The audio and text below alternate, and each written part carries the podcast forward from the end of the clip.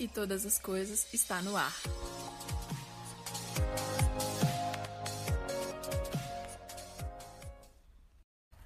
E aí, galera, tudo bem com vocês?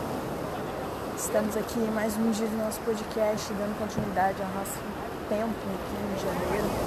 Estamos chegando na metade do mês. E cada dia que passa, eu vejo como o Senhor é bom. E como Ele tem estendido o tempo nesses dias, não sei porque eu estou acordando mais cedo, a sensação que eu tenho, que eu estou vivendo, mais de um dia dentro do dia. E confesso que às vezes chega na hora de dormir, dá bastante sono, mas a gente aguenta, né?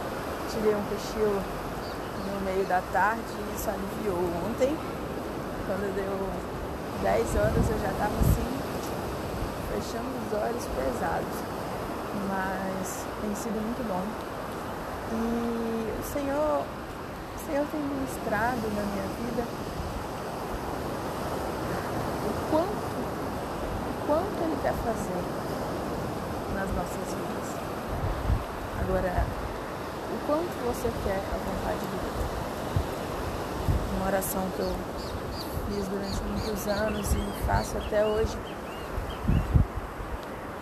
dizia assim: que seja feita a tua vontade na minha vida, meu Deus, 100%, não 99, não 98, nem 50, mas 100% da tua vontade na minha vida, para que eu experimente caminhar contigo. E Deus é tão maravilhoso que Ele tem me abençoado em relação a isso. Eu não estou falando que eu sou perfeita, que eu consegui viver esse 100% todo o tempo. Não, longe disso. Longe disso. Tenho muitos erros, muitas falhas. Me afastei muitas vezes do Senhor dentro do meu coração. E o reflexo disso eu vejo, porque cada atitude nossa tem uma consequência bem clara e específica. Mas estou falando que a misericórdia do Senhor se renovou muitas vezes, assim como ela se renova hoje, a cada manhã as misericórdias se renovam e podemos experimentar aquilo que Ele tem feito. E quando as misericórdias do Senhor se renovam, é como o sol saindo na alvorada, brilhando, iluminando tudo que existe. E como as coisas ficam mais bonitas e tem mais cores quando tem o sol, o verde da árvore fica mais verde, o céu fica mais azul, os prédios pegam os tons que eles são, o reflexo no espelho fica mais visível, a água fica mais azul. Deus, Ele quer que as cores da sua vida sejam mais claras, mais específicas. E quando isso acontece, você consegue ver mais claramente tudo que Ele tem para você, os propósitos, a palavra dEle, tudo que Ele tem feito. Às vezes vão aparecer pessoas que vão trazer um discernimento para a sua vida, uma direção, que vão dar conselhos, que vão falar.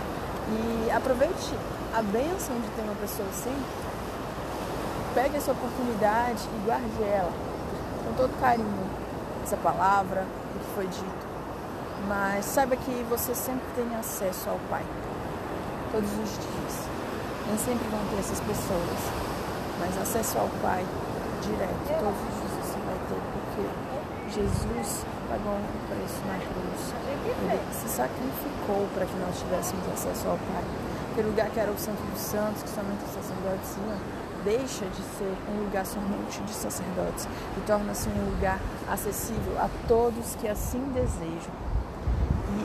Nós somos chamados para adorar ao Pai e caminhar com Ele. E quando Ele nos chama para isso, Ele nos dá a possibilidade de conhecê-lo em sua intimidade.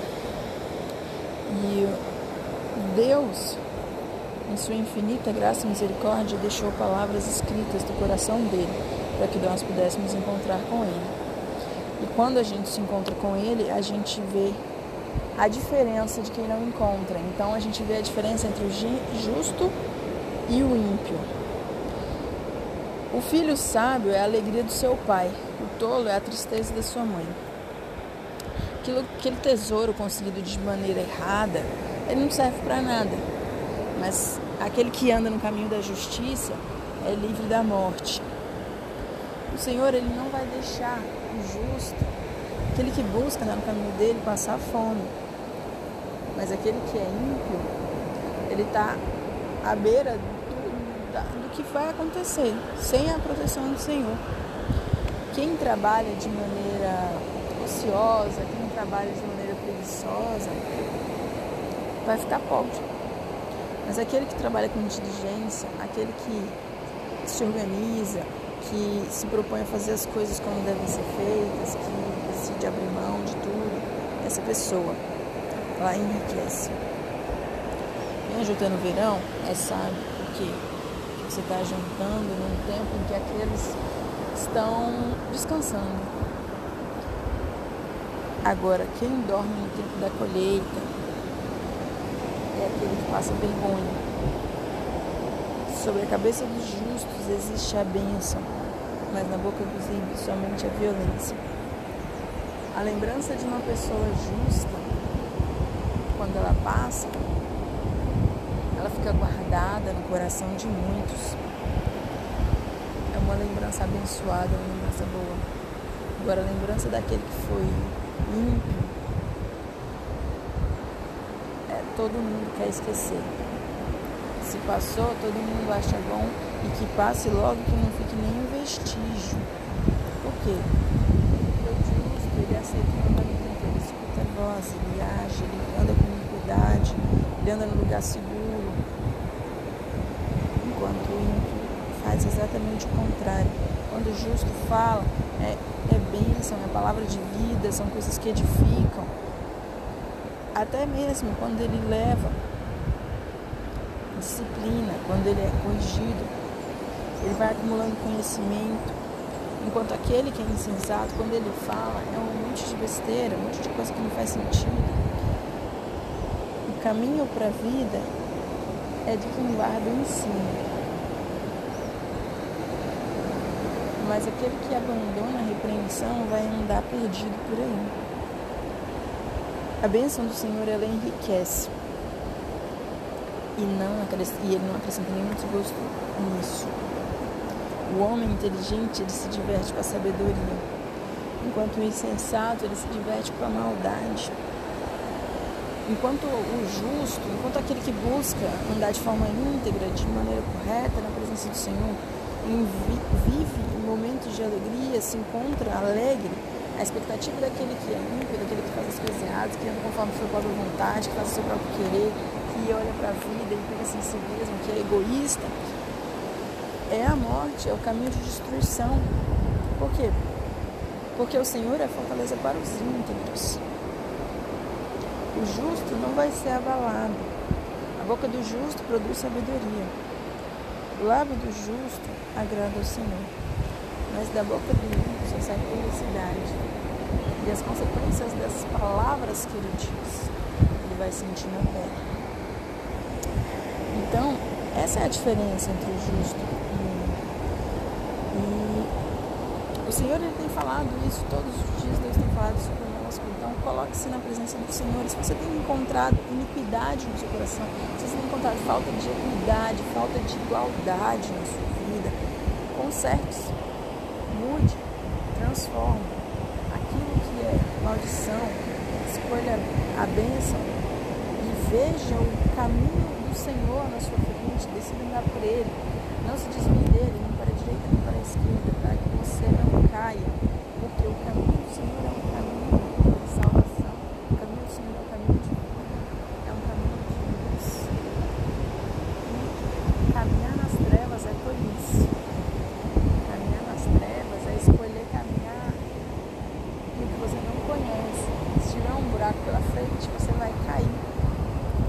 Quantas vezes é necessário cair para querer ir no caminho de luz? Hoje, meu desafio para você é: deixe de andar no caminho das trevas, deixe a iniquidade de lado, deixe isso tudo, chega de besteira, chega de andar perdido, comece a observar a sua vida e valorizar aquilo que você tem, porque ela é uma só e ela passa muito rápido. dias atrás nós viramos o ano 2019 para 2020. Já viramos o ano de 2020 para 2021. Daqui a pouco a gente está virando o ano de 2022. Eu aproveite a vida que você tem, porque ela é única. Um beijo e até o próximo episódio.